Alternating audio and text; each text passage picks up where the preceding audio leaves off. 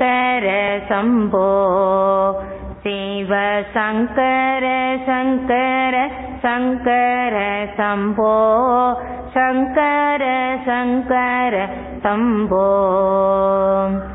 உண்டோ நம்மை போல வஞ்சர் மலம் ஊரித்த தும்பும் உடலை மேயென்றே கொண்டோ பிழைப்பதிங்கையோ அருள் கோலத்தை மெய்யென்று கொள்ள வேண்டாவோ. சங்கர சங்கர சம்போ சிவ சங்கர சங்கர சங்கர சம்போ சங்கர சங்கர சம்போ. வேண்டா விருப்பும் வேறுப்பும் அந்த வில்லங்கத்தாலே விளையும் ஜனனம் ஆண்டான் பூரைத்தபடியே சற்றும் அசையாதிருந்து கொள் அறிவாயே நெஞ்சே. இன்று நாம் இருபத்தி மூன்றாவது பாடலுக்கு பொருள் பார்க்க வேண்டும். முதலில் பாடலை பார்ப்போம். உண்டோ நமை போல வஞ்சர் மலம் ஊறி ததும்பும் உடலை மெய்யென்று கொண்டோ பிழைப்பது இங்கு ஐயோ அருள் கோலத்தை மெய்யென்று கொள்ள வேண்டாவோ. சென்ற வகுப்பிலேயே நாம் பார்த்தோம். இருபத்தி இரண்டாவது பாடலில் ஆரம்பித்து ஆனந்த களிப்பு முடியும் வரை வைராகியத்தை நமக்கு கொடுப்பதற்காக இந்த உலகத்தினுடைய நிலையற்ற தன்மையை பற்றி பேசுகின்றார். ஆகவே நமக்கு வைராகியம் பிறகு முடிவுரை அதுதான் இனி வர இருக்கின்றது. சென்ற பாடலிலும் என்று அழியும் இக்காயம் என்ற இடத்திலும் ஏன் இந்த உடலை மெய்யென்று இருந்தீர்கள், யமதன் யமதர்மராஜா வருகின்ற நேரத்தில் உங்களால் என்ன சொல்ல முடியும் என்று கேட்டார். யமன் ஓலை வந்தால் சொல்ல உத்தரம் உண்டோன்னு கேட்டார். அதனுடைய தொடர்ச்சி தான் இந்த பாடலும். முதலில் இந்த பாடலினுடைய பொருளை பார்த்துவிட்டு வைராகிய சம்பந்தமான சில கருத்துக்களை சிந்திக்கலாம். மிக எளிமையான பாடல்தான். உண்டோ நம்மை போல வஞ்சர், நம்மை போல வஞ்சகர்கள் இந்த உலகத்தில் உண்டோ. உண்டோ நம்மை போல வஞ்சர், இங்கு என்ன சொல்கின்றார், நாம் தான் வஞ்சகர்களாக இருக்கின்றோம். வஞ்சனை வஞ்சகர் என்ற சொல்லுக்கு பொருள் என்னவென்றால் மற்றவர்களை ஏமாற்றுபவர்களை நாம் வஞ்சகர்கள் என்று சொல்வோம். ஒருவரிடத்தில் நம்பிக்கையுடன் நாம் இருக்கும் பொழுது நம்முடைய நம்பிக்கைக்கு அவர் துரோகம் செய்தால் அந்த நம்பிக்கை துரோகத்தை தான் வஞ்சனை என்று சொல்வோம். சில விஷயங்களை நம்பி அவரிடம் சொல்லி இருப்போம், அவர் வந்து அதை ஏமாற்றி நம்ம ஏமாற்றி வஞ்சனை செய்திருப்பார். அதைத்தான் வஞ்சனை நம்பிக்கை துரோகம் எல்லாம் சொல்றோம். மற்றவர்களை ஏமாற்றுதல், அப்படி மற்றவர்களை பொய் கூறியோ ஏதோ ஒரு விதத்துல ஏமாற்றுறதுதான் வஞ்சனை என்று சொல்வது. இப்ப இங்கு என்ன சொல்கின்றார், நம்மை போல வஞ்சகர்கள் யாராவது இருக்கிறார்களா. நம்ம பொதுவா என்ன சொல்லுவோம், அவன் என்ன ஏமாத்திட்டான், அவன் எனக்கு நம்பிக்கை துரோகம் செய்து விட்டான்னு சொல்லி மற்றவர்களைத்தான் வஞ்சகர்களாக சொல்லிக் கொண்டு இருப்போம். இங்கு தாயுமானவர் சொல்றார், உண்மையிலேயே நாம தான் வஞ்சகர்கள் என்று சொல்கின்றார். இப்ப நான் எனக்கு தெரிஞ்சு யாரையுமே ஏமாற்றலைன்னு சொல்லுவோம். ஏதாவது துக்கம் வந்துடுதுன்னா துயரம் வந்துட்டா நம்ம என்ன சொல்லி அழுவோம், நான் எனக்கு தெரிஞ்சு யாரையும் ஏமாத்தல அப்படி நல்லா சொல்றோம் அல்லவா. அப்படி இருக்கும் பொழுது நம்மைய போல வஞ்சர் இந்த உலகத்துல யாராவது இருக்காங்களான்னு கேட்கிறார் தாயுமானவர் நம்மிடத்திலேயே. அவர் அவரையே சொல்லிக்கிறார், நம்மையும் கேட்டுக்கிறார். உண்டோ நம்மை போல வஞ்சர், நம்மைய போல ஏமாற்றுபவர்கள் யாராவது இருக்கிறார்களா. இப்ப யாரை ஏமாற்றுகிறார்கள் என்றால் இந்த வஞ்சகர்களை ரெண்டா பிரிக்கலாம். ஒன்று மற்றவர்களை ஏமாற்றி தனக்கு பலனை அடைத்துக் கொள்வது, தனக்கு ஏதாவது ஒரு பிரயோஜனத்தை எடுத்துட்டு மற்றவர்களை ஏமாற்றுவது. இனி ஒரு விதமான வஞ்சகர்கள் யார் என்றால் அவர்கள் அவர்களையே ஏமாற்றி கொள்ளுதல். இதுதான் பெரிய வஞ்சகர்கள். மற்றவர்களை ஏமாற்றுவதில்லை, அவர்கள் அவர்களையே ஏமாற்றி கொள்ளுதல். இப்ப இங்க என்ன சொல்றார், நம்மெல்லாம் பெரிய வஞ்சகர்கள், ஏமாற்றுபவர்கள். யாரை என்றால் நம்மை. நாம நம்மையே ஏமாற்றி கொண்டு இருக்கின்றோம். நம்ம நினைச்சிட்டு இருக்கோம் மற்றவர்களை ஏமாற்றுகின்றோம்னு. ஆனா இங்கு தாயுமானவர் சொல்றார், உண்மையிலேயே நாம் நம்மைத்தான் ஏமாற்றி கொண்டு இருக்கின்றோம். இதுதான் வேதத்துல கர்மகாண்டத்துல அல்லது தர்மத்தை பத்தி சொல்ற இடத்துல நமக்கு கிடைக்கின்ற ஒரு பெரிய ரகசியம். இது ஒரு பெரிய வேத ரகசியம்தான். வேதம்னாவே ரகசியம் அர்த்தம். என்ன ரகசியம் என்றால், நம்ம ஒரு பொய் சொல்லி மற்றவர்களை ஏமாற்றி ஒரு பொருளை அடையும் பொழுது நம்மையே நம்ம ரொம்ப ஒரு புத்தி உள்ளவனாக, வெற்றி அடைந்தவனாக நினைச்சுக்கிறோம். ஆனா உண்மையிலேயே அந்த இடத்துல நம்மை நாம் ஏமாற்றி கொண்டோம். காரணம் என்னவென்றால், எதன் பொருட்டு நாம பொய் சொன்னோம், மற்றவங்களை ஏமாற்றி பொருளை வாங்கணும். ஒரு பொருளை அடையிறதோ, பதவியை அடையிறதோ, அல்லது எதையாவது ஒன்றை அடைவதோ எதற்காக என்று யோசிக்காமல் அந்த பொருளை நான் அடையணும். என்ன உலகமெல்லாம் அந்த பொருள், பணம் இதுதான் லட்சியமா நினைச்சிட்டு இருக்கு. நான் அப்படி நினைக்கின்றேன், அதனால மற்றவர்களை ஏமாற்றி நான் அதை அடைகின்றேன்னு அடைஞ்சிடறோம். ஆனால் அதை அடைந்த போதிலும் நம்ம நினைச்சிட்டு இருக்கோம் அது வந்து சுகத்தை கொடுக்கும்னு. ஆனா நம்ம எதை ஏமாற்றி அடைஞ்சோமோ அது நமக்கு துயரத்தை கொடுக்கலாம். அல்லது அதை அடைந்தும் அதை அனுபவிக்கின்ற நான் அழிந்து போகலாம். இக்காரணம் என்ன, அதை அடையும் பொழுது நான் பாவ செயலை செய்து அடைந்தேன் என்றால் அந்த பாவம் நமக்கு அந்த பொருள் நிமித்தமாக சுகத்தை கொடுக்கிறது பொதுவா துக்கத்தை தான் கொடுக்கும். அப்ப உண்மையிலேயே நாம யாரை ஏமாற்றி இருக்கோம், நாம் நம்மையே ஏமாற்றி இருக்கின்றோம்.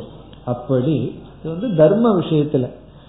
அதே போல இங்கு என்ன சொல்கின்றார், பொய்யான ஒன்றை உண்மை என்று நாம் நினைத்து கொண்டு நாம் நம்மையே ஏமாற்றி கொண்டுள்ளோம் என்று. உண்டோ நம்மை போல வஞ்சர், நம்மைய போல ஏமாற்றுபவர்கள் யாரும் இல்லை. இது நாம் நம்மையே ஏமாற்றி இருக்கின்றோம். இப்ப தர்ம விஷயத்திலையும் நம்ம நம்ம ஏமாற்றி கொள்கின்றோம். பிறகு இந்த இடத்துல அறிவு விஷயத்துல சொல்றார், எப்படி நம்மை நாம் ஏமாற்றி கொண்டுள்ளோம் அதைத்தான் வர்ணிக்கின்றார் அடுத்த வரியில். நாம எப்படி நம்ம ஏமாற்றி கொண்டுள்ளோம் என்றால், இது ஞான விஷயத்துல நம்ம நாம ஏமாற்றி கொண்ட விஷயத்தை சொல்றார் இரண்டாவது வரியில். மலம் ஊறி ததும்பும் உடலை மெய் என்று கொண்டோ பிழைப்பது. அதாவது நம்முடைய ஸ்தூல உடலை வர்ணிக்கின்றார். இந்த ஸ்தூல சரீரம் இருக்கின்றது அல்லவா, அதுக்கு ஒரு வர்ணனை கொடுக்கிறார். கவிஞர்களும் வர்ணிப்பார்கள், அது மோகத்தில் ஆழ்ந்த கவிஞர்கள் வர்ணிப்பார்கள், இது வந்து ஞானத்துல வைராகியத்தில் இருக்கின்றவர்களும் வர்ணிக்கின்றார்கள். இப்போ அவர்களோட வர்ணனை எல்லாம் உங்களுக்கு தெரியும். சினிமா பாட்டுல எல்லாம் என்ன இருக்கு, வர்ணனைகள் தான். இப்ப இங்க வர்ணிக்கிறார் என்னவா, இந்த உடல் மலம் ஊறி ததும்பும். மலம் ஊறி ததும்பும்னா உடலுக்குள்ள பார்த்தோம்னா மலங்கள் தான் இருக்கு. அப்படி ஊறி ததும்புகின்ற இந்த அறுவருக்கு தக்க இந்த உடலை மெய் என்று கொண்டோ பிழைப்பது. மெய் என்று கொண்டோன்னா இதுதான் சாஸ்வதம், இதுலதான் இன்பம் இருக்கின்றது, இதுதான் நான் என்று மெய் என்று கொண்டோ. மெய் என்று கொண்டோன்னா மெய் என்று எண்ணிக்கொண்டு பிழைப்பதுனா வாழ்ந்து கொண்டு இருப்பது. அப்படியா வாழ்ந்து கொண்டிருப்பது என்று நம்மிடம் கேட்கின்றார். இங்கு ஐயோ, ஐயோங்கிறது வந்து எப்படி ஒருவன் தன்னை ஏமாற்றி கொண்டுள்ளான் என்பதை அவர் விளக்கும் பொழுது ஒரு ஆச்சரியமாக சொல்கின்றார். இப்ப இந்த எப்படி நம்ம இந்த இடத்துல நம்ம ஏமாற்றி கொண்டுள்ளோம்னு பார்த்தோம்னா, சாஸ்திரத்துல வந்து ஒரு ரெண்டு உதாரணங்கள் சொல்வார்கள். அது நமக்கு எல்லாத்துக்கும் தெரிஞ்சதுதான். ஒன்று வந்து கடற்கரை ஓரத்துல சிற்பிய நம்ம பார்க்கிறோம். காலை வேளையில வெயில் அடிச்சிட்டு இருக்கு, அந்த வெயில்ல அந்த சிற்பியானது ஒரு வெள்ளி காசு போல நமக்கு தெரிகின்றது. உடனே நாம் அதை நாடி செல்கின்றோம், ஏன்னா நமக்கு ஏதோ வெள்ளி காசு கிடைக்கின்றதுன்னு சொல்லி நாடி போறோம். பிறகு வந்து அது இல்லை என்று தெரிந்து கொண்டு திரும்பி விடுகின்றோம். இனி ஒரு இடத்துல வந்து கயிறு இருக்கு, அங்க பாம்பா பார்க்கிறோம், உடனே அதை கண்டு பயந்து ஓடுகின்றோம். இப்படி இந்த ரெண்டு உதாரணம் சாஸ்திரத்துல இருக்கு. கயிற்ற பார்த்து பாம்புன்னு நினைச்சிட்டு பயந்துட்டு ஓடுறது ஒன்று, ஒரு வெறும் சிற்பிய பார்த்துட்டு விலையில்லாத ஒன்ன பார்த்துட்டு அது வெள்ளி காசுன்னு நாடி போறது ஒண்ணு. நாடி போறத பிரவிற்த்தி, ஓடி போறத நிவர்த்தி அப்படின்னு சாஸ்திரத்துல சொல்லப்படுகின்றது. இந்த பிரவிற்த்தி நிவர்த்திக்கு காரணம் என்ன? நான் ஏன் அதை நாடி சென்றேன்? எதை நாடி? சிற்பிய நாடி சென்றேன்.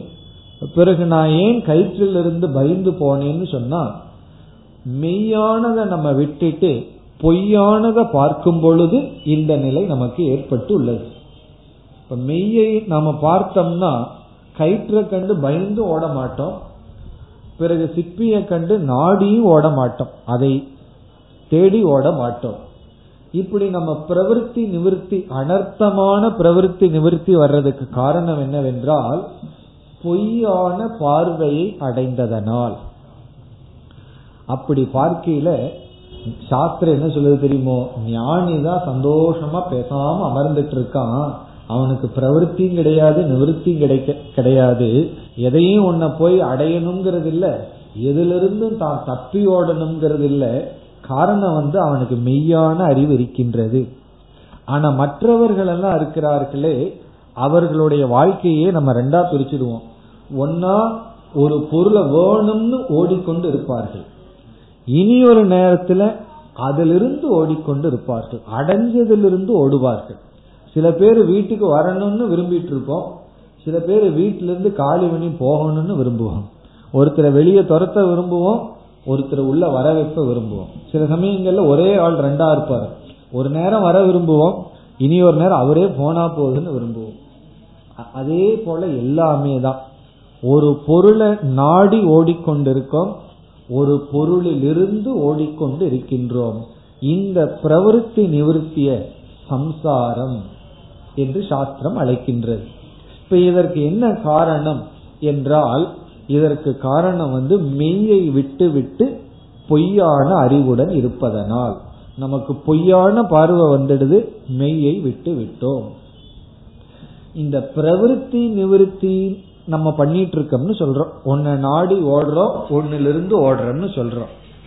இதுல உண்மையிலேயே அங்க வெள்ளி காசு இருந்ததுன்னு வச்சுக்கோமே, அந்த பிரவிற்த்தி பிரயோஜனப்படும், தப்பு கிடையாது. ஆனா அங்க ஓடுனதுக்கு பிறகுதான் தெரியுது நம்ம ஏமாந்துட்டோம்னு சொல்லி. அதே போல உண்மையான பாம்பு இருக்கு, அதுல இருந்து பயந்து ஓடினோம்னா அதுல ஒரு அர்த்தம் இருக்கு, காரணம் அங்க ஓடாம இருந்திருந்தா உயிருக்கே ஆபத்து. ஆனா நம்ம எதிலிருந்து பயந்து ஓடுறோம்னா அது பயப்படக்கூடிய விஷயம் அல்ல, எல்லாம் உண்மைக்கு பயந்து ஓடுகிறார்கள், பிறகு பகவானுக்கு பயந்து ஓடிக்கொண்டு இருக்கின்றார்கள். பிறகு எதை நோக்கி ஓடுகின்றோம்னு பார்த்தா அங்கு நமக்கு நிறைவு கிடைப்பதில்லை. நம்ம பிரவிற்த்தினால பிரயோஜனத்துல முடிஞ்சிருந்ததுன்னா அந்த பிரவிற்த்திக்கு ஒரு பயன்பாடு இருக்கின்றது.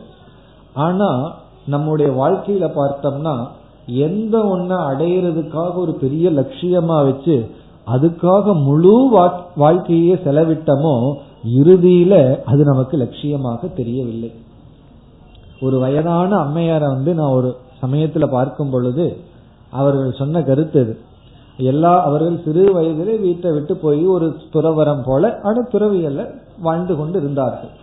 ஒரு பெரிய ஒன்றை ஒரு ஸ்தாபனத்தை நிர்வாகம் பண்ணி அவர்கள் வந்து ஒரு இருபது முப்பது வருடமா பொருளை கலெக்ட் பண்றது, அந்த ஒரு நல்ல காரியத்துக்காக அதை பயன்படுத்துறது, நல்லதுலதான் இருந்தார்கள். பிறகு கடைசி காலத்துல உணர்ந்தார்களாம், என்னுடைய வாழ்க்கை பூரா பணத்தை சேகரிக்கிறது, கட்டடத்தை கட்டுறது, ஏதோ ஒன்று பண்றதுன்னு விட்டுட்டேன். இப்ப என்ன புரியுதுன்னு சொன்னா, இந்த பொருள்களை எல்லாம் நான் ஏன் சேகரித்தேன், இதனால எந்த விதத்திலும் எனக்குள்ள ஆன்மீக முன்னேற்றம் வரவில்லை, நான் இருபத்தஞ்சு வருஷத்துக்கு முன்னாடி என்ன கோபத்தில் இருந்தனோ என்ன வெறுப்பில் இருந்தனோ அதே மனசுதான் இருக்கு. மனதிற்குள் வளர்ச்சி வரவில்லை, வளர்ச்சி என்னை சுற்றியும் வந்து விட்டது. முன்ன நான் இருக்கிற இடம் ஒரு ஓலை குடிசையோடு இருந்தேன். இப்ப வந்து நான் என்ன பண்ணிட்டேன்னா ஒரு பெரிய பில்டிங் கட்டிட்டேன், எவ்வளவோ பண்ணிட்டேன். வளர்ச்சி எங்க வந்துடுதுன்னா சூழ்நிலையில வளர்ச்சி வந்துடுது, எனக்குள்ள உண்மையான ஆன்மீக வளர்ச்சி வரவில்லை. அப்படி இந்த வெளிய பொருள்களை சேகரித்து கொள்வது இதுலதான் நமக்கு வளர்ச்சி வந்திருக்கே தவிர உள் வளர்ச்சி வரவில்லை. காரணம் என்ன என்றால் அந்த பிரவருத்தி நிவர்த்தி அனர்த்தமாக இருந்துள்ளது. நம்ம உண்மையாலுமே ஒரு பிரவருத்தி செய்து அதுல ஒரு பிரயோஜனத்தை அடைஞ்சிருந்தோம்னா சரி, ஆனா அந்த செயலின் பயன் இல்லை, அந்த முயற்சி தோல்வி அடைகின்றது. காரணம் பொய்ய மெய்யாக கொண்டதனால். அப்போ உண்மையிலேயே யார் யாரை ஏமாற்றியுள்ளார்கள் என்றால் நாம் நம்மையே ஏமாற்றி உள்ளோம், நமக்கு நாமளே வஞ்சனை செய்துள்ளோம். காரணம் என்ன? இந்த பொய்யினால சொல்ற பொய்யான ஒன்ன உண்மைன்னு நினைச்சிட்டு வாழும் பொழுது கடைசியில பார்த்தோம்னா யார் யாரை ஏமாற்றினார்கள் என்றால் நாம் நம்மை ஏமாற்றி உள்ளோம். அதத்தான் சொல்றார், உண்டோ நம்மை போல வஞ்சர், நம்மைய போல வஞ்சகர்கள் யாரும் கிடையாது. காரணம் நாம் நம்மை ஏமாற்றி உள்ளோம். அது எப்படி ஏமாற்றியுள்ளோம்ங்கிறதான் இரண்டாவது வரியில சொன்னார். இப்படிப்பட்ட கீழான அருவருக்கத்தக்க இந்த சரீரத்தை, மலம் ஊறி ததும்பும் உடலை மெய் என்று கொண்டோ பிழைப்பது. இது பொய்யான இந்த உடலை மெய் என்று நினைத்து கொண்டா வாழ்ந்து கொண்டு இருப்பது பிழைப்பது. பிறகு எப்படி இருந்தா நம்மை நாம ஏமாற்றிக் கொள்ளாதவர்கள்? அதை கடைசி வரியில சொல்லி முடிக்கின்றார், அருள் கோலத்தை மெய் என்று கொள்ள வேண்டாவோ. இந்த உடலை மெய் என்று நினைத்து எனக்கு நானே வஞ்சனை செய்து ஏமாற்றி கொண்டிருந்தேன். ஆனால் எதை நான் இன்று மெய் என்று கொள்ள வேண்டும்? எது மெய்யோ அதை மெய் என்று கொள்ள வேண்டும். அது என்ன? அருள் கோலத்தை மெய் என்று கொள்ள வேண்டாவோ.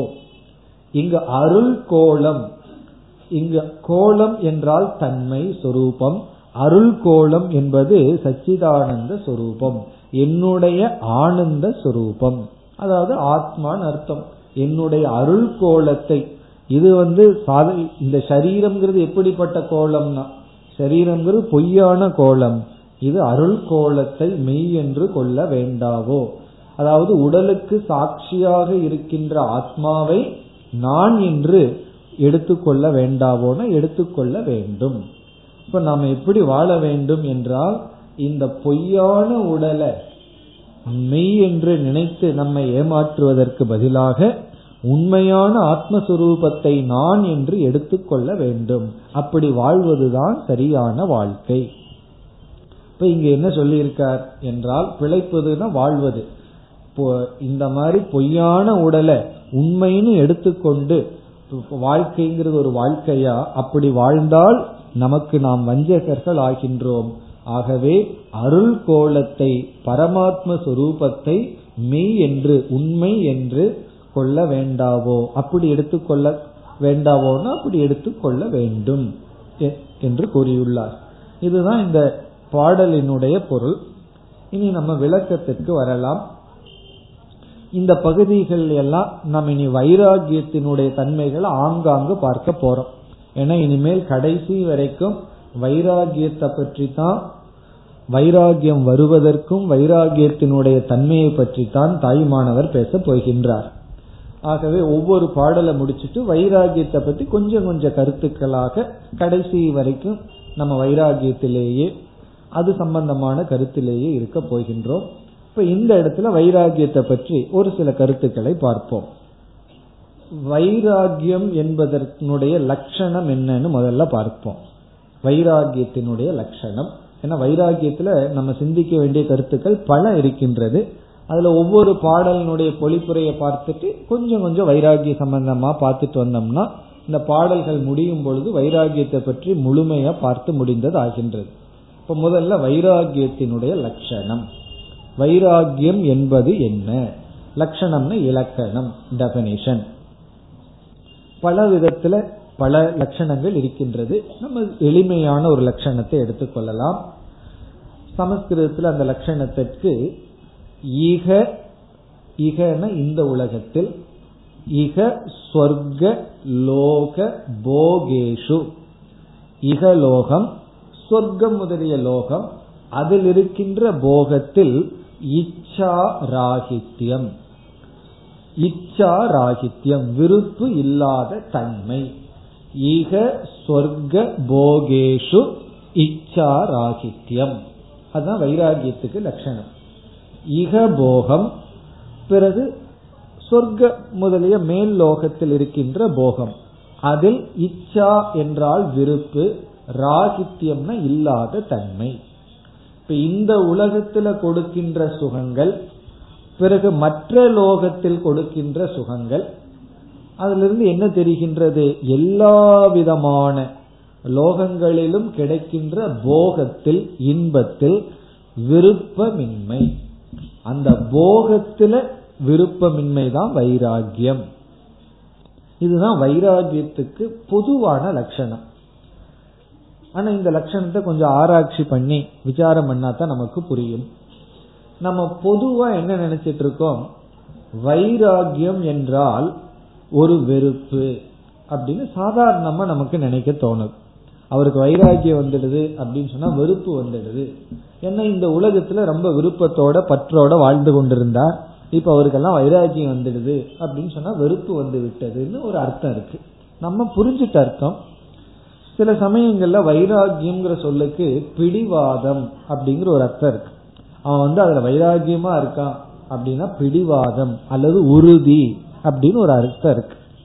அர்த்தம் உண்மையில கிடையாது, நம்ம வழக்கத்துல இருக்கு. வைராகியம்ங்கிற சொல்லுக்கு பிடிவாதம்ங்கிற அர்த்தமே கிடையாது. ஆனா நம்ம அப்படி பழகி விட்டோம். வைராகியம்ங்கிற சொல்ல பிடிவாதம், உறுதிங்கிற அர்த்தத்துல பயன்படுத்தி இருக்கின்றோம்.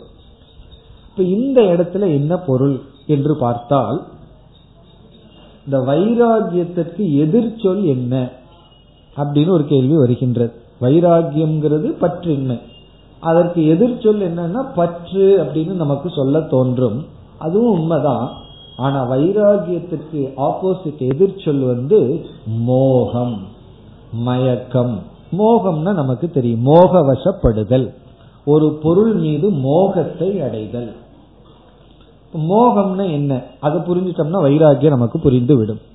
இப்ப மோகம் அப்படிங்கிற சொல்லினுடைய அர்த்தம், ஒரு பொருளுக்கு எவ்வளவு மதிப்பு இருக்கோ அதற்கு மேல அந்த பொருளுக்கு மதிப்பு கொடுத்தா அதுக்கு பேரு தான் மோகம். மோகம் என்றால் ஒரு பொருளுக்கு எவ்வளவு வேல்யூ இருக்கோ அதுக்கு மேல அந்த பொருளுக்கு மதிப்பு கொடுத்துட்டோம்னா மோகம். ஏதாவது ஒரு புதிய சினிமா ரிலீஸ் ஆச்சுன்னு வச்சுக்குவோமே, மக்களுக்கு வந்து மோகம் இருக்கு அந்த படத்து மேல. அப்ப என்ன செய்வார்கள் தெரியுமோ?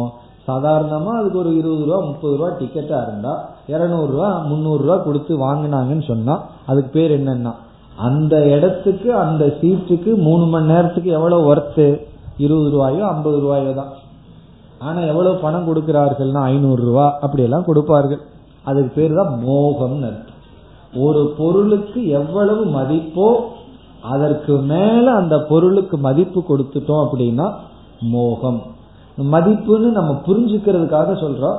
சாஸ்திர ரீதியா சொல்லணும்னா இருத்தல் அல்லது ரியாலிட்டின்னு சொல்ற. ஒரு பொருளுக்கு எவ்வளவு ரியாலிட்டி இருக்கோ அதுக்கு மேல ரியாலிட்டி கொடுத்துட்டோம்னா மோகம். இப்போ சாஸ்திர உதாரணத்துக்கே போனோம்னா கனவுன்னு நமக்கு ஒரு அனுபவம் வருது.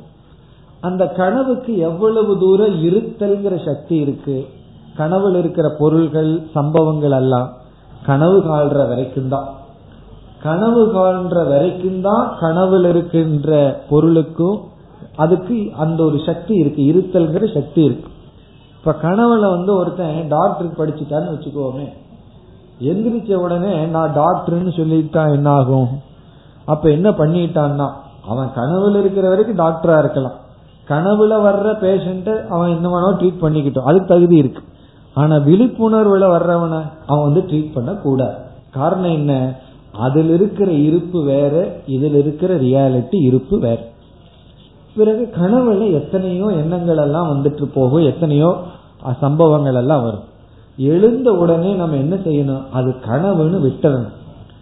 வாழ்க்கையிலேயே வர்ற சில சம்பவங்கள் எல்லாம் நம்ம என்ன உதாரணம் சொல்லுவோம், கனவு போல மறந்துடுன்னு சொல்லுவோம். ஏதாவது ஒரு சங்கடங்கள் வந்ததுன்னா நம்ம என்ன உதாரணம் சொல்லுவோம், இதை பெருசா எடுத்துட்டு இதையே நினைச்சிட்டு இருக்காரு, கெட்ட கனவு போல அந்த சம்பவத்தை விட்டுருன்னு சொல்லுவோம். ஆனா நம்ம என்ன பண்ணிட்டு இருக்கோம் தெரியுமோ, கனவையும் நினைவாவும் ஆட்டிட்டு இருக்கோம். எனக்கு அப்படி ஒரு கனவு வந்துடுது, ஏதாவது ஒரு சகுனம் வந்துடுமா, ஏதாவது ஆயிருமான்னு சொல்லி நிஜமான வாழ்க்கையே கனவா பாக்கிறதுக்கு சாஸ்திரம் சொல்லும் போது கனவையே நிஜமான வாழ்க்கைக்கு கொடுக்கிற முக்கியத்துவத்தை கொடுத்துட்டு, கனவுல இந்த நேரத்துல கனவு கண்டா இந்த மாதிரி ஆகுமா, கனவுல எனக்கு எருமை வந்திருக்கு, வீட்டுல யாராவது போயிருவாங்களா, இப்படி எல்லாம் ஏன்னா இந்த சந்தேகம் எல்லாம் வந்து கேட்கிறார்கள். கனவுல எருமை வந்ததுன்னா யாராவது வீட்டுல செத்து போவாங்களா அப்படின்னு, இப்படி எல்லாம் என்னன்னா கனவுக்கு அவ்வளவு ஒரு ரியாலிட்டி வந்தாச்சு, இம்பார்ட்டன்ஸ் முக்கியத்துவம் வந்து விட்டது. இதுக்கு பேர் தான் மோகம். இப்ப மோகம் என்றால் ஒரு பொருளுக்கு எவ்வளவு தூரம் அதுக்கு இருக்கிறது, அதனுடைய தன்மையை கொடுக்கலாமோ அதற்கு மேல கொடுக்கிறது தான் மோகம். ஒரு பொருளுக்கு எவ்வளவு சக்தி இருக்கோ அந்த சக்திக்கு மேல நம்ம அதுக்கு சக்தியை கொடுத்துறோம், அதுதான் மோகம்னு சொல்றது. அப்படி பார்க்கையில இந்த உடல் ஆகட்டும், இந்த உலகத்தில் இருக்கின்ற போக பொருள்களாகட்டும், அது எந்த பொருள்களாக வேண்டுமானாலும் இருக்கட்டும், அந்த பொருள்கள் எல்லாம் நமக்கு எவ்வளவு தூரம் பாதுகாப்பை கொடுக்க முடியும், எவ்வளவு தூரம் இன்பத்தை கொடுக்க முடியும், அதுக்கு எவ்வளவு சக்தி இருக்கு, அதை நம்ம புரிஞ்சுக்காம அதற்கு மேல நம்ம எதிர்பார்த்து விடுகின்றோம். எல்லா உறவுகளுக்குள்ளேயும் வர்ற சங்கடங்களுக்கு காரணம் என்னன்னா, ஒருவர் எவ்வளவு தூரம் நம்ம நேசிக்க முடியும், எவ்வளவு தூரம் நம்ம பார்த்துக்க முடியும்னு அதுக்கு ஒரு லிமிட் இருக்கு. ஆனா நம்மளுடைய எதிர்பார்ப்புகளோ லிமிட்லெஸ். எதிர்பார்ப்புகள் வந்து ஒரு வரையறுக்கு அப்பாற்பட்டு நம்ம இருக்கிறதுனாலதான் நமக்கு நல்லதே செய்திருப்பார்கள், நம்ம குழந்தைகளாகட்டும் அல்லது பெற்றோர்களாகட்டும் நமக்கு நல்லதே செய்திருப்பார்கள். ஆனாலும் நம்மளுடைய அதிர்க்க எதிர்பார்ப்புல அதெல்லாம் நமக்கு தெரிவதில்லை, சங்கடங்கள் தான் வருகின்றது, துயரம் தான் வருது. ஏன் துயரம் வருதுன்னா, அந்த பொருள் எவ்வளவு ஒருவர் நமக்கு கொடுக்க முடியும். பெற்றோர்கள் வந்து குழந்தைக்கு பணத்தை கொஞ்சம் சேர்த்து வைக்கலாம், அறிவை கொடுக்கலாம், அவ்வளவுதான். அதுக்கு மேல அவங்க அவங்க புத்தியை வச்சு வாழ்ந்துக்கணும். பகவான் ஒவ்வொருவருக்கும் ஒவ்வொரு புத்தியை கொடுத்திருக்காரு. குழந்தைக்கு வந்து புத்தியை பெற்றோர்கிட்ட வைக்கல. அதே போல பெற்றோர்களும் வயதான காலத்துல அவங்க அவங்க இண்டிபெண்டா இருந்துக்கணும். ஒவ்வொரு முறையும் வந்து பையன் நீ நல்லா இருக்கிறியான்னு கேட்க வேண்டிய அவசியம் கிடையாது. ஏன்னா அவங்க அவங்களுடைய வாழ்க்கை, இது இவங்களுடைய வாழ்க்கை. இவங்க இவங்க பெற்றோரை விட்டுட்டு தானே வந்தார்கள். அதே போல இவங்க குழந்தைங்க அவங்களுடைய வாழ்க்கையை பிரிஞ்சு போகும். ஆனா எதிர்பார்ப்புகள், இப்ப இதுல இருந்து என்ன நடக்கின்றதுன்னு சொன்னா, நம்மளுடைய அனுபவத்துல அதிக எதிர்பார்ப்புகள், அதான் மோகம்னு சொல்வது. இந்த மோகம்தான் நமக்கு அனர்த்தமான பிரவருத்தியை நிவர்த்தியை கொடுக்கின்றது. பிரவருத்தி நிவர்த்தி தப்புன்னு நம்ம சொல்லல. பிரவருத்தி தப்புன்னு சொன்னா இங்க வர்றதே தப்பாயிடும். எதுக்கு நம்ம கஷ்டப்பட்டு இங்க வரணும், பேசாம டிவி முன்னாடியே உட்கார்ந்துருக்கலாம்னு சொல்லும். அப்படி பிரவருத்தி நிவர்த்தியை நம்ம தப்புன்னு சொல்ல, அனர்த்தமான பிரவருத்தி அனர்த்தமான நிவர்த்தி. நம்ம ஒன்னுல இருந்து ஓடுறோம்னா உண்மையிலேயே அது துக்கம் கொடுக்கறதா இருந்தா ஓடலாம். ஒன்னு ஒன்னை நோக்கி ஓடுறதா இருந்தா அது உண்மையிலேயே பிரயோஜனத்தை கொடுக்கறதா இருந்தா அதை நாடலாம். ஆனா உண்மையிலேயே பிரயோஜனத்தை கொடுக்காத, உண்மையிலேயே துயரத்தை கொடுக்காததுல இருந்து நம்ம ஓடுறது காரணம் மெய் பொய். இதுல ஒரு பெரிய கலப்படம் நடந்து விட்டது. அதனால கடைசியில நம்ம நம்ம ஏமாற்றிட்டு இருக்கோம். இதுதான் மோகம் என்று சொல்லப்படுகிறது. இந்த மோக மின்மைதான் வைராகியம். வைராகியம் என்றால் மோகமின்மை.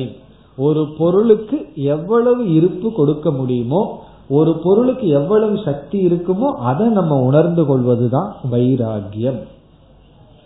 பிறகு நம்ம அனுபவத்துல வைராகியம்னு சொல்லும் பொழுது சில வெறுப்புக்கள் எல்லாம் வச்சிருக்கிறமே. அது மட்டுமல்ல, மற்ற பெரிய மகான்கள் கூட, இப்ப தாய்மானவர்கள் கூட வெறுப்பு உண்டு பண்ற மாதிரி சில வரிகள் எல்லாம் எழுதி வச்சிருக்கார்களே. அதாவது இங்கேயும் கூட என்ன எழுதி வச்சிருக்காரு, சாதாரணமா எழுதி வச்சிருக்காரு, மலம் ஊறி ததும்பும் உடலைன்னு சொல்லி ஒரு அருவருப்பு கொடுக்கிற மாதிரி எல்லாம் எழுதுகிறார்களே என்ற சந்தேகம் நமக்கு வரும். பிறகு வந்து போக பொருள்களை எல்லாம் நிந்தனை செய்து இழிவுபடுத்தி எல்லாம் சொல்லி இருக்கிறார்களே அது சரியாங்கிற சந்தேகம் நமக்கு வரும்.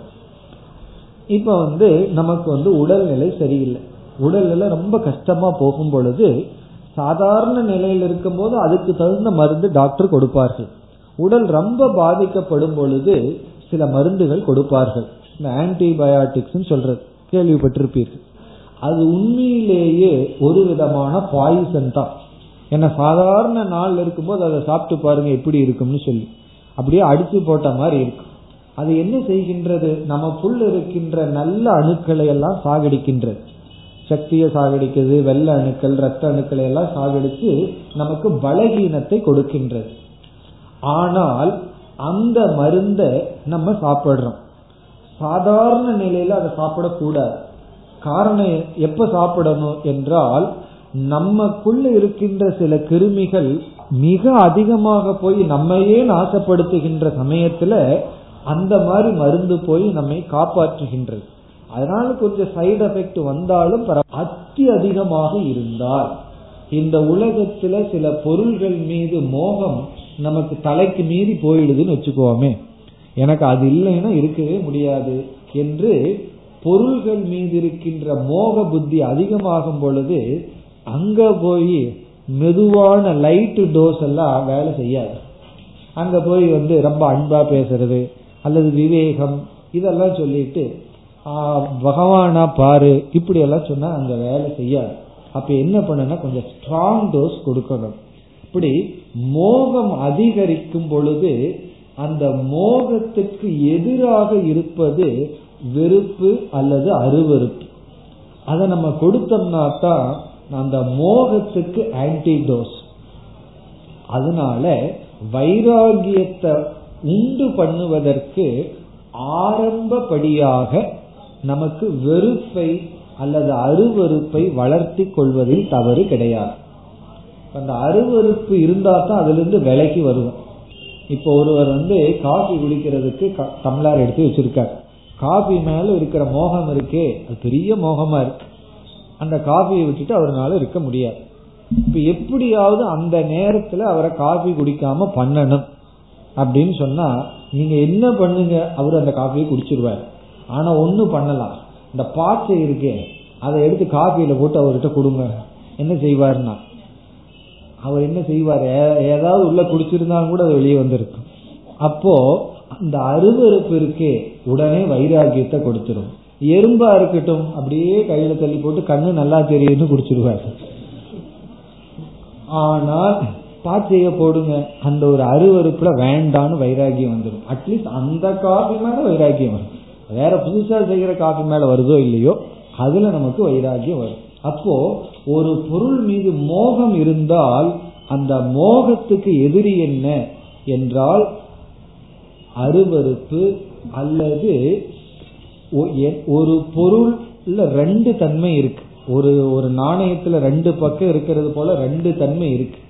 ஒரு தன்மை வந்து அது கொடுக்கின்ற சுகம், இனி ஒரு தன்மை அது கொடுக்கின்ற துக்கம், அது கொடுக்கின்ற ஒரு அனர்த்தம் சங்கடம். அதை கொஞ்சம் பெருசுபடுத்தி காட்டுதல். ஏன்னா இப்ப சிந்திச்சு பார்த்தோம்னா ஒரு பொருள் எவ்வளவு இன்பத்தை கொடுக்குமோ அவ்வளவு இன்பத்தை நம்ம பார்த்துட்டோம்னா தப்பில்லை.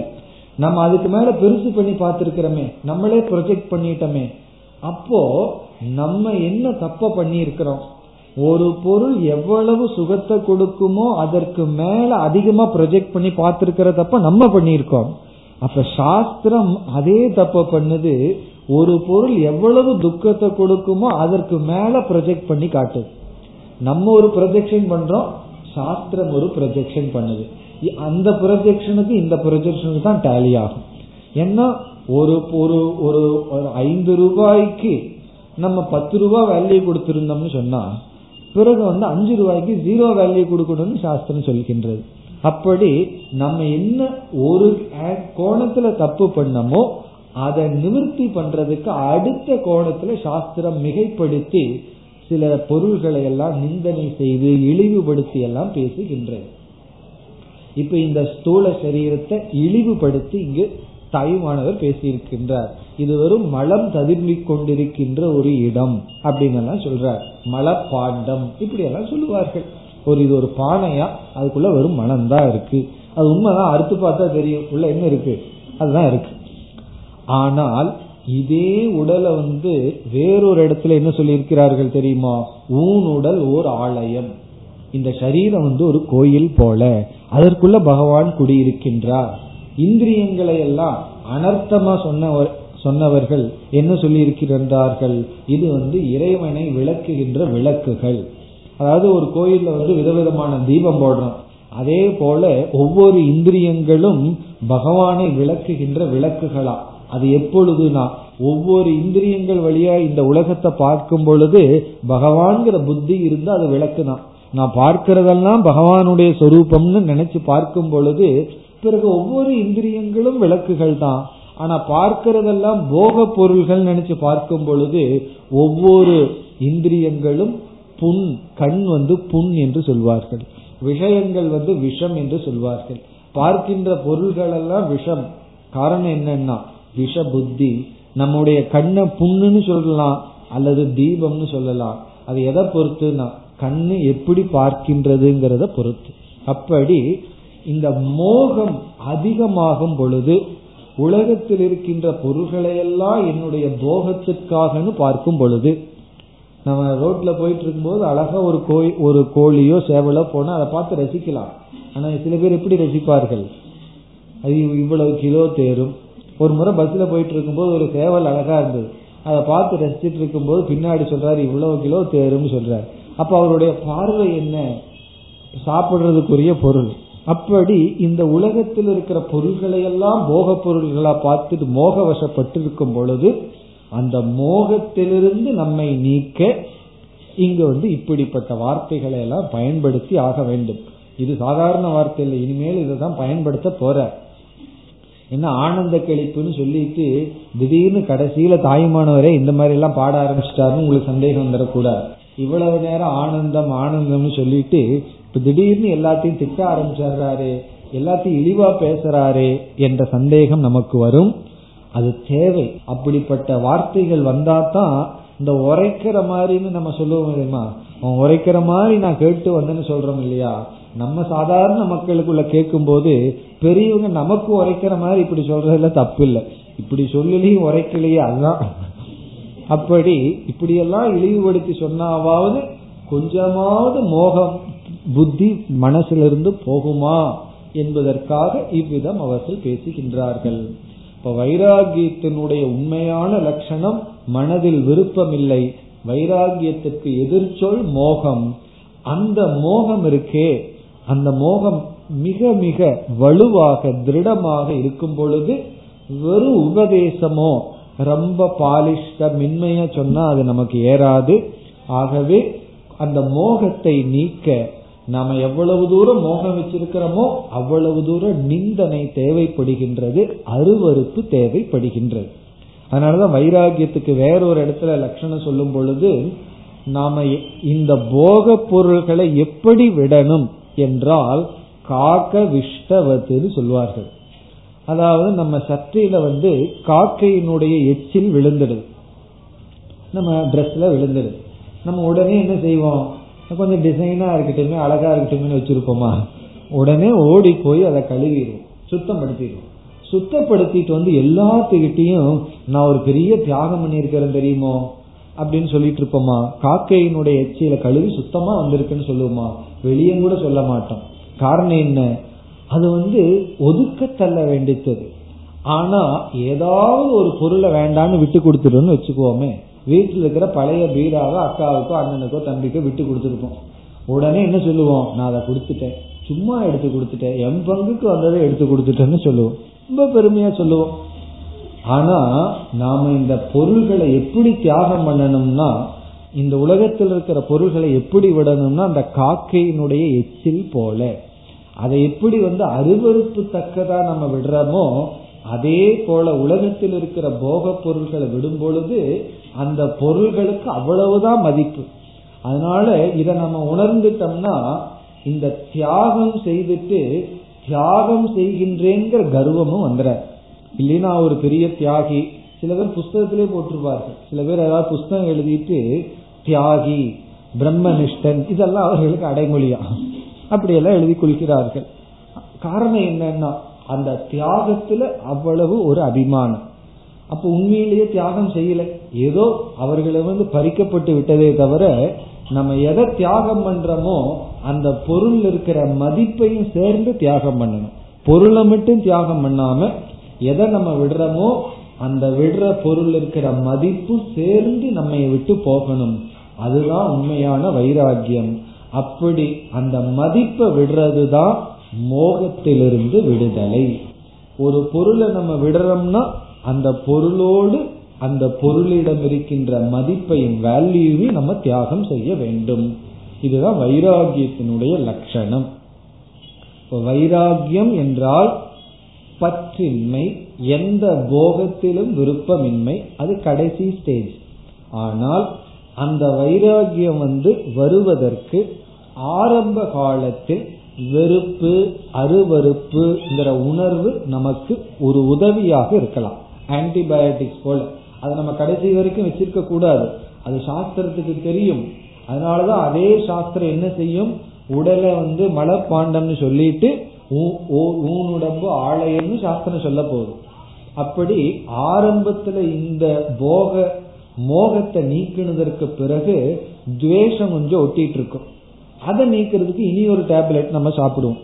ஆன்டிபயோட்டிக்ஸ் கொடுத்த உடனே வைட்டமின் டேப்லெட்ஸ் கொடுப்பாங்க தெரியுமோ, அது என்ன பண்ணும்னா இந்த மருந்து போய் ஏதாவது டேமேஜ் பண்ணியிருந்ததுன்னா அதை சரிப்படுத்துறதுக்கு அந்த வைட்டமின் டேப்லெட் தான் ஈஸ்வர தர்சனம்.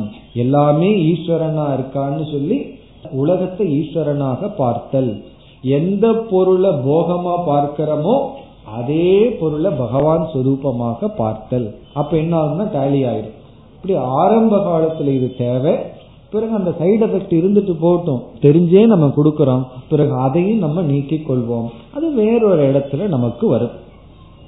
அப்படி இந்த பாடல்ல ஆரம்பிச்சு இனிமேல் வந்து நிந்தனையெல்லாம் செய்ய போறார். அனாத்மாவை எல்லாம் அவர் வந்து நிந்திப்பார், இழிவா பேசுவார். அதெல்லாம் எதற்குனா மோகத்தை நீக்க, வைராகியத்துக்கு முதல் படியாக இருக்க. அப்ப வைராகியத்தினுடைய ஆரம்ப காலத்துல ஒரு வெறுப்பு இருக்கலாம் அல்லது ஒரு அருவருப்பு வரலாம், அது தவறு கிடையாது. இது வந்து நம்ம வைராகியத்தினுடைய லட்சணத்தை மட்டும் இந்த இடத்துல பார்த்தோம். இனி ஒவ்வொரு பாடலையும் பார்த்துட்டு, பாடல்கள் எல்லாம் சுலபமானதுதான், அந்த பாடல் முடிஞ்ச உடனே வைராகிய சம்பந்தமான ஒவ்வொரு கருத்துக்களா பார்க்க போகின்றோம். இப்ப இத்தோடு நிறுத்தி கொண்டு நம்ம இனி அடுத்த பாடலுக்கு செல்லலாம். இப்ப இந்த பாடலை நம்ம பார்த்தோம்னு சொன்னா இந்த வார்த்தையை மனதில் நல்லா பதியணும். அது என்ன வார்த்தை, இதுல இந்த முழு பாடல்ல ஒரு அழகான ஒரு கருத்தை சொல்லியிருக்கார். அது என்ன கருத்து, உண்டோ நம்மை போல வஞ்சர், நம்மைய போல வஞ்சர்கள் யாரும் கிடையாது. இனிமேல் யாரையும் பார்த்து அவன் ஏமாத்துறவன், அவன் வஞ்சிக்கின்றவன் சொல்லக்கூடாது. நம்ம தான் நம்மைய ஏமாற்றி கொண்டு இருக்கின்றோம், யாரும் யாரையும் ஏமாற்றல. உண்மையிலேயே ஒருத்தன் நம்மைய ஏமாற்றி கொண்டால் அவன் அவனை ஏமாத்தி இருக்கான், நாம நம்ம ஏமாத்திட்டு இருக்கோம். யாரும் யாரையும் ஏமாற்றுவது கிடையாது, அவரவர்கள் அவரவர்களை ஏமாற்றி கொள்கின்றார்கள். அப்படி நம்மையும் யாரும் ஏமாற்றல, நாமையும் யாரும் ஏமாற்ற முடியாது. அப்படி சொல்லிட்டு ஏமாத்திடக்கூடாது. நம்மையும் உண்மையிலேயே மற்றவங்களை ஏமாற்றினோம்னா முதல்ல நம்மையும் நம்ம ஏமாற்றி கொள்கின்றோம். எப்படி என்றால் தர்ம விஷயத்திலையும் சரி, ஞான விஷயத்திலையும் சரி, இங்க அறிவு விஷயத்துல சொல்றார், பொய்யான ஒன்ன உண்மைன்னு நினைச்சு கொண்டு நினைத்து கொண்டு வாழும் பொழுது அந்த வாழ்க்கையே அனர்த்தமாகி விடுகின்றது, நம்மை நாம் ஏமாற்றி கொள்கின்றோம். நம்மை நம்ம ஏமாற்றி கொள்ள கூடாதுன்னு என்ன செய்ய வேண்டும், அதையும் சொன்னார். அருள் கோலத்தை மெய் என்று கொள்ள வேண்டாவோ, ஆத்மஸ்வரூபத்தை தான் மெய்யாக கொள்ள வேண்டும். இனி நம்ம அடுத்த பாடலுக்கு செல்லலாம். இருபத்தி நான்காவது பாடல். வேண்டா வெறுப்பும் வெறுப்பும் அந்த வில்லங்கத்தாலே விளையும் ஜனனம், ஆண்டான் உரைத்தபடியே சற்றும் அசையாது இருந்துகொள் அறிவாகி நெஞ்சே. இதுவும் மிக மிக எளிமையான பாடல். இதனுடைய பொருளை நம்ம பார்த்துட்டு பிறகு மீதி இருக்கிற நேரத்துல வைராகிய சம்பந்தமான கருத்துக்களை பார்ப்போம். வேண்டா விருப்பும் வெறுப்பும், விருப்பும் வெறுப்பும் வேண்டா. விருப்ப வந்து சமஸ்கிருதத்துல ராகம் என்றும் வெறுப்ப வந்து துவேஷம் என்றும் சொல்லப்படுகின்றது. ராக துவேஷம் வேண்டாம், அதை விற்றுன்னு சொல்ற. வேண்டான்னு என்ன அர்த்தம்? அதை நீ பற்றி கொண்டிருக்காதே, உன் மனதுல ராகத்வேஷத்தை நீக்கி விடு, விருப்பு வெறுப்பை நீ நீக்கி விடு, உனக்குள்ள விருப்பும் வேண்டாம் வெறுப்பும் வேண்டாம். ஏன்னா இருக்கட்டுமே, எதுக்கு விருப்பும் வெறுப்பு வேண்டாம்னு சொல்கிறீர்கள்? அதுக்கு பதில் சொல்றார், அந்த வில்லங்கத்தாலே விளையும் ஜனனம். வில்லங்கம்ங்கிற வார்த்தை தெரியுமோ? சாதாரண வாழ்க்கையில பயன்படுத்துறதுனா ஒரே வில்லங்கம் பிடிச்சவனா இருக்கான்னு சொல்லுவார்கள். அது எதுக்கு பயன்படாம எப்பொழுதுமே சங்கடத்தையும் கஷ்டத்தையும் கொடுத்துட்டு இருப்பான், நம்ம என்ன சொன்னாலும் கேட்காதவன், முரண்பட்டு கொண்டிருப்பவன், சங்கடத்தை கொடுப்பவன். இப்ப வில்லங்கம்னாவே சங்கடம் அர்த்தம். ஏதாவது ஒரு பொருள் ப்ராப்பர்ட்டி வாங்கும் போது என்ன சொல்லுவார்கள்? அதுல ஏதாவது வில்லங்கம் இருக்கான்னு பார்த்துக்கணும்னு சொல்லுவார்கள். ஏதாவது அனர்த்தம் வந்துடுமா, சங்கடம் வந்துட போகுதான்னு பார்த்துக்கணும்னு சொல்லுவார். அந்த வார்த்தையை தான் இங்க தாயுமானவர் பயன்படுத்துறார், அந்த வில்லங்கம். இங்க வில்லங்கம்ங்கிறது என்னன்னா, இதுவும் வெளியே இருக்கிறது கிடையாது, நமக்குள்ள இருக்கிற விருப்பு வெறுப்புகள் தான். நம்ம மனதுக்குள்ள இருக்கிற விருப்பு வெறுப்பு தான் வில்லங்கம். அதுதான் நமக்கு உண்மையிலே கஷ்டத்தை கொடுத்துட்டு இருக்கு. இந்த வில்லங்கத்தினால என்ன வரும்னு சொல்றார், விளையும் ஜனனம். இந்த விருப்பு வெறுப்பு தான் நமக்கு ஜனனம்னா பிறப்பை கொடுக்கின்றது, சம்சாரத்தை தொடர்ந்து வளர்த்தி கொண்டு இருக்கின்றது. அந்த வில்லங்கத்தாலே விளையும் ஜனனம். விருப்பு வெறுப்பு வேண்டாம். காரணம் என்னன்னா, இந்த விருப்பு வெறுப்பு தான் நமக்கு பிறவியை கொடுத்து கொண்டு இருக்கின்றது. இனி அடுத்த வரைக்கு சென்றால், சரி விருப்பு வெறுப்பு விட்டுட்டு என்னதான் பண்றது, எப்படித்தான் இருக்கிறது அப்படி ஒரு கேள்வி வரும்போது, ஆண்டான் உரைத்தபடியே.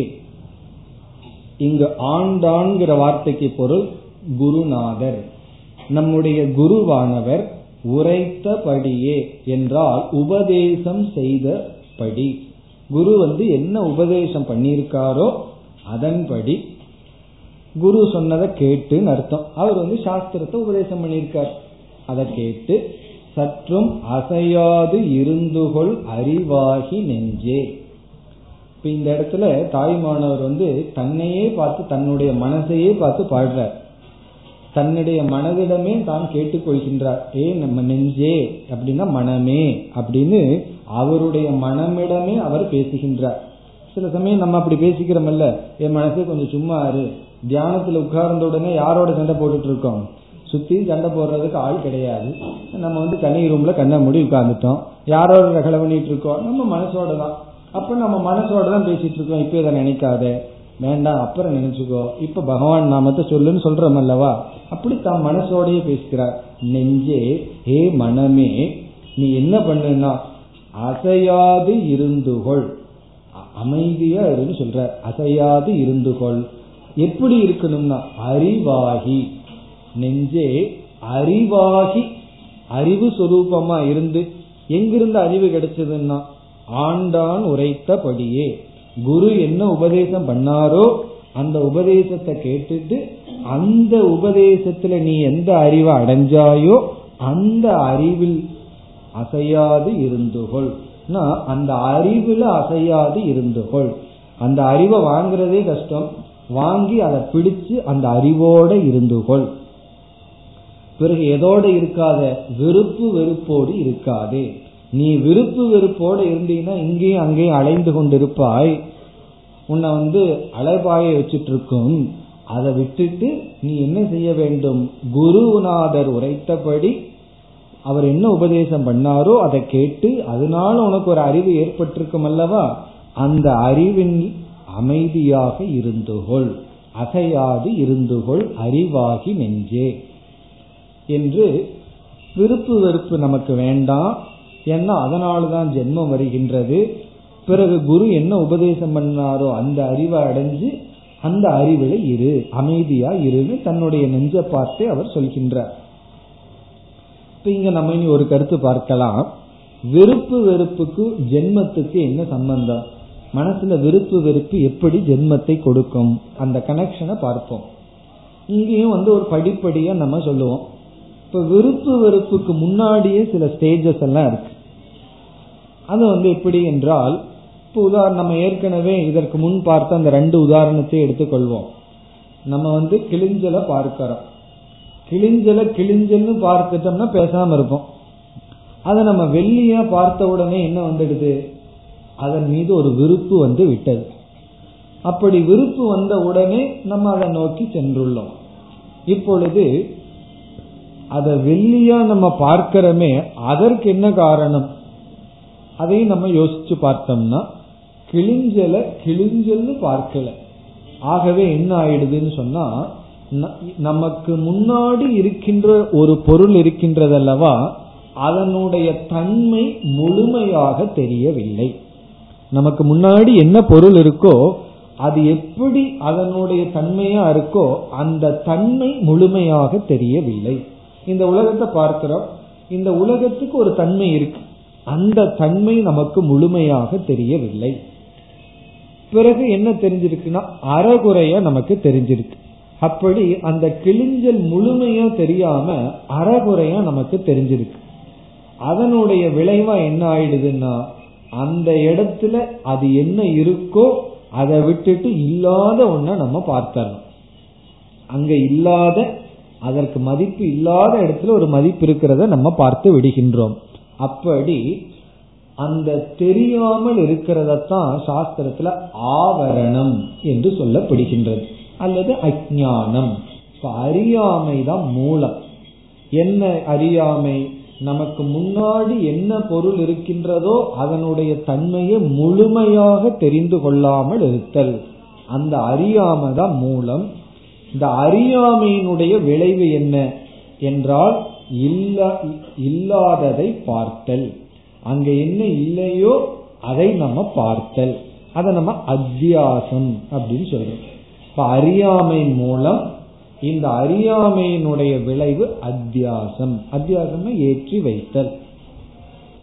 அத்தியாசத்திலிருந்து தான் துவங்குது அடுத்தது. என்ன ஏற்றி வச்ச உடனே என்ன ஆகிவிட்டது, நம்ம வந்து கிழிஞ்சல வெள்ளின்னு நினைச்சு பார்த்துட்டோம். உடனே வெறுப்பானது தோன்றி விடுகின்றது, ஆசை வந்து விடுகின்றது. அது எங்க ஆசை வந்துரும்னா, கிழிஞ்சல்ல வெள்ளிய பார்த்தோம்னா, கயிற்றுல பாம்பை பார்த்தோம்னா என்ன வந்துரும்னா துவேஷம், பயம் வந்து விடுகின்றது. அப்படி இந்த விருப்பு வெறுப்பு எதிலிருந்து வருகின்றதுன்னா, அதுக்கு முன்னத்தையே ரெண்டு ஸ்டேஜ் இருக்கு. முதல்ல அறியாமை, அறியாமையினால ஏற்றி வைத்தல், ஏற்றி வைத்தலினுடைய விளைவாக விருப்பு வெறுப்பு நம்ம மனதில் தோன்றி விடுகிறது. வெறும் அறியாமை மட்டும் இருக்கும் பொழுது ஒருவன் துயரத்தை அனுபவிப்பதில்லை. அதற்கு என்ன உதாரணம்னா, ஆழ்ந்த உறக்கத்துல நம்ம வெறும் அறியாமையில மட்டும் இருக்கும், ஒண்ணுமே தெரிவதில்லை, ரொம்ப சந்தோஷமா இருக்கும். ஆனாலும் என்ன பண்றது, கர்மவினை சும்மாவா இருக்கு, நம்ம எழுப்பி வேற விட்டுறது. எழுந்திருச்ச உடனே என்ன ஆகுது, இந்த உலகம் வந்து விடுகின்றது. பிறகு வந்து சுக துக்கங்கள் எல்லாம் வந்து விடுகின்றது. இப்போ வெறும் அறியாமை மட்டும் துயரத்தை கொடுப்பதில்லை. அப்படி என்றால் அறியாமையிலேயே இருக்கலாம்னா அதுவும் முடியாது. அறியாமையை கட்டி காத்துட்டு இருக்க முடியாது. அறியாமை துயரத்தை கொடுக்காவிட்டாலும் துயரத்திற்கு மூலம். அதாவது காலையிலிருந்து சாயந்தரத்து வரைக்கும் நம்ம உலகத்திலிருந்து துக்கப்பட்டு இருக்கோம். பிறகு இந்த அறியாமையில போய் என்ன பண்றோம்னா ஓய்வு எடுக்கிறோம். அதுக்கு அடுத்த நாள் துயரப்படுறதுக்கு இந்த சில பேரை வந்து சில உண்மையை வாங்குறதுக்கு என்ன செய்வார்கள் தெரியுமோ, போலீஸ் பிடிச்சிட்டா அவனை உதய உதயன்னு உதைச்சிட்டு அப்படியே உதைச்சிட்டு இருந்தா போயிடுவான். அவங்ககிட்ட உண்மை வாங்க முடியாது. கொஞ்ச நேரம் ரெஸ்ட் கொடுத்துட்டு டீ காஃபி எல்லாம் கொடுத்துட்டு ரெடி பண்ணிட்டு மறுபடியும் அடிக்கிறது. அது போலதான் ஜீவனுடைய வாழ்க்கை. சம்சாரியா இருக்கான் காலையிலிருந்து சாயந்தரத்து வரைக்கும். இதே போல இவனுக்கு சங்கடத்தை கொடுத்துட்டு இருந்தா இவன் போய் சேர்ந்துருவான். அடுத்த நாள் இவனை உதைக்க முடியாது. அதனால என்னன்னா கொஞ்ச நேரம் தூங்கு, கொஞ்ச நேரம் ரெஸ்ட் எடு, நல்லா ரெஸ்ட் எடுத்துட்டு மீண்டும் வா. காலையில் எழுந்திரிச்சு மீண்டும் அதே ஆபீஸுக்கு போ, அதே திட்டு வாங்கு அல்லது திட்டு கொடு, அதே சுயத்தை அனுபவின்னு சொல்லி ஒரு இடைக்கால தற்கால ஓய்வு தான். எதற்கு ஓய்வுனா சம்சாரத்துக்கு ஓய்வு, துயரத்துக்கு ஓய்வு தான் இடையில் இருக்கிறது.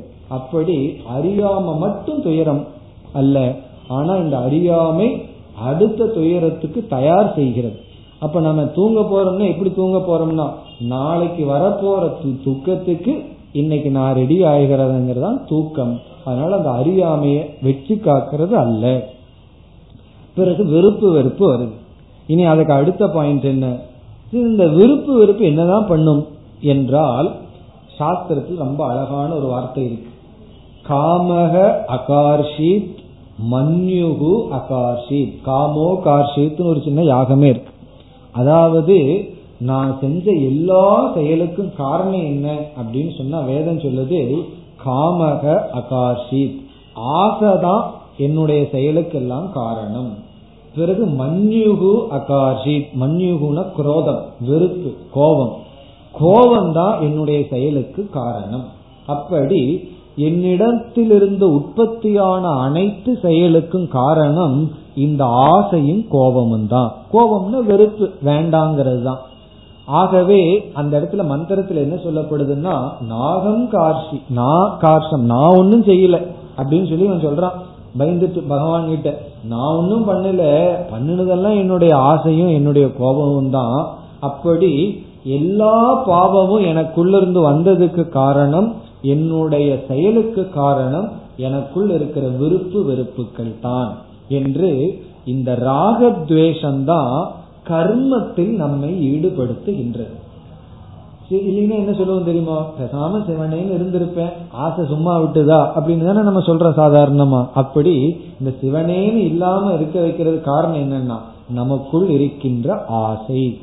இப்ப காமக கர்ம ஹேதுகு, காமம்னா ஆசை, கர்மம்னா செயலுக்கு காரணம். நம்முடைய ஒவ்வொரு செயலுக்கும் தூண்டுகோலா இருப்பது ஆசைதான்.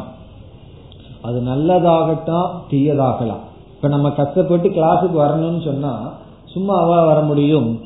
ஆசை வந்து தள்ளணும், இல்லைன்னா வேற பக்கம் இழுக்கிறதுக்கு எத்தனையோ ஆட்கள் இருக்கார்கள். அதையெல்லாம் தாண்டிட்டு நமக்கு ஆசை தூண்டணும்னா தான் நல்ல விஷயத்துக்கும் போக முடியும், நல்லதையும் செய்ய முடியும்.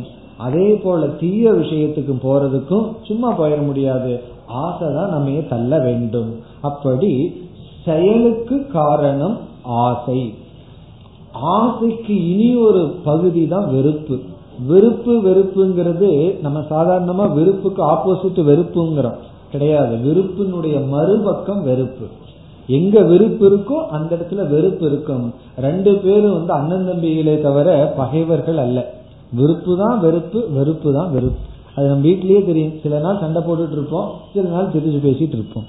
இப்ப சில பேர் வந்து ரெண்டு பேர் ரகலை பண்ணிட்டு இருப்பார்கள், ரெண்டு நாள் கழிச்சு பார்த்தா ரெண்டு பேரும் ரொம்ப சந்தோஷமா இருப்பார்கள். காரணம் என்னன்னா வாழ்க்கை. ஒரு நேரம் வெறுப்பு, இனி ஒரு நேரம் வெறுப்பு. இந்த ரெண்டு ஒண்ணுதான் ஆசைதான். ஆசைதான் வெறுப்பா மாறுகின்றது. அதுதான் செயலுக்கு காரணம். சரி, செயல் என்ன செய்கின்றது? ஒவ்வொரு செயலும் நமக்கு பாபம் புண்ணியம் என்ற பலனை கொடுக்கின்றது. நம்ம ஒரு செயல் செய்துட்டோம்னா கண்ணுக்கு தெரிஞ்ச ஏதோ ஒரு பலன் கிடைக்கும், கண்ணுக்கு தெரியாத பலன் பாபம் அல்லது புண்ணியம். குறிப்பா மனிதர்கள் ஒரு செயல் செய்யும் பொழுது அந்த மனித பிறவியில செய்யற ஒவ்வொரு செயலுக்கும் பாப புண்ணியம்ங்கிற பலன் வருகின்றது.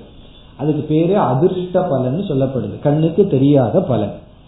இனி இந்த பாப புண்ணியம் என்ன செய்கின்றது என்றால், பாபம் என்பது நமக்கு துயரத்தை கொடுத்து நீங்கும், புண்ணியம் என்பது நமக்கு சுகத்தை கொடுத்து தான் நீங்கும். இப்ப புண்ணியத்தை சேர்த்து வச்சுட்டோம்னா நமக்கு அது சுகம் கொடுத்தாகணும், பாபத்தை சேர்த்து வச்சுட்டோம்னா துக்கம் கொடுத்தாகணும். இனி அடுத்த கேள்வி, பாப புண்ணியம் சுகத்தையும் துக்கத்தையும் கொடுத்து நீக்கணும்னா அதுக்கு என்ன கண்டிஷன்? சுக துக்கம் எல்லாம் உடம்புல மூலியமா தான் அனுபவிக்க முடியும். உடம்புல நமக்கு உடம்பே கிடைக்கல, உடல் இல்லைன்னு சொன்னா சுக துக்கத்தை அனுபவிக்க முடியாது. இப்ப இன்ப துன்பத்தை அனுபவிக்கணும்னா உலகமும் உடலும் தேவை. அப்ப இந்த பாப புண்ணியம் என்ன செய்கின்றது? உடலையும் உலகத்தையும் கொடுக்கின்றது. எப்படிப்பட்ட இன்பத்தை அடையணும், எப்படிப்பட்ட துன்பத்தை அடையணுங்கிறதுக்கு தகுந்தாற்போல் உலகமும் உடலும் கிடைக்கின்றது. அப்ப என்ன ஆயிருக்குதுன்னா, விருப்பு வெறுப்பு செயலில் ஈடுபடுத்தி செயல் பாப புண்ணியத்தை கொடுத்து, பாப புண்ணிய உடலை கொடுக்கின்றது. உடலை எடுக்கிறதுக்கு பேர் தான் இங்கு ஜனனம். இப்ப ஜனனம்னு சொன்னா உடலை எடுத்தல். சரி, உடலை எடுக்கும் போது நம்ம எப்படி எடுக்கிறோம்னு சொன்னா, நம்ம இந்த பாவ புண்ணியத்துக்கு காரணம் கர்மம்னு பார்த்தோம், கர்மத்துக்கு காரணம் ஆசைன்னு பார்த்தோம், ஆசைக்கு காரணம் ஏற்றி வைத்தல்னு பார்த்தோம், ஏற்றி வைத்தலுக்கு காரணம் அறியாமைன்னு பார்த்தோம். ஆனா அந்த ஜென்மம் எடுக்கிறமே அந்த ஜென்மத்தோட அறியாமையும் சேர்ந்து வருகின்றது. அப்படி பிறப்போடு அறியாமை, அறியாமையோட பிறக்கிறோம், பிறந்த உடனே அறியாமையோட தானே பிறந்திருக்கோம், உடனே நம்ம ஏதாவது தப்பு பண்ணுவோம், ஏற்றி வைப்போம், விருப்பு வெறுப்புகள் வரும், செயல் பண்ணுவோம், பாப புண்ணியத்தை சேர்த்துக்குவோம், உடலை அடைவோம். அந்த உடலுக்குள்ள என்ன இருக்கு? அறியாமை இருக்கு, அதனுடைய விளைவு என்று. இதுதான் சம்சார சக்கரம்னு சொல்றது. இப்படி இந்த சக்கரத்துக்குள்ள இருக்கோம். இதை எந்த இடத்தை நம்ம பிரேக் பண்ணணும்னா அறியாமையத்தான் நம்ம வந்து வெட்ட வேண்டும், அறியாமையத்தான் நீக்கணும். அந்த அறியாமையை நீக்கிறதுக்கு தான் நம்ம வந்து சாஸ்திரம் படிக்கிறோம். அந்த அறியாமையை நீக்கணும்னா சாஸ்திரம் கேட்டா மட்டும் அறியாமை நீங்காது, வைராகியம்ங்கிற சில குணங்கள் வந்து கேட்கணும். அந்த குணம் வர்றதுக்கு தான் இங்க இந்த மாதிரி பாடல்களை எல்லாம் கூறிக்கொண்டு இருக்கின்றார். மேலும் நாம் அடுத்த வகுப்பில் தொடரலாம். ஓம் பூர்ணமதః பூர்ணமிதம் பூர்ணாத் பூர்ணமுதச்யதே பூர்ணஸ்ய பூர்ணமாதாய பூர்ணமேவாவசிஷ்யதே. ஓம் சாந்தி சாந்தி.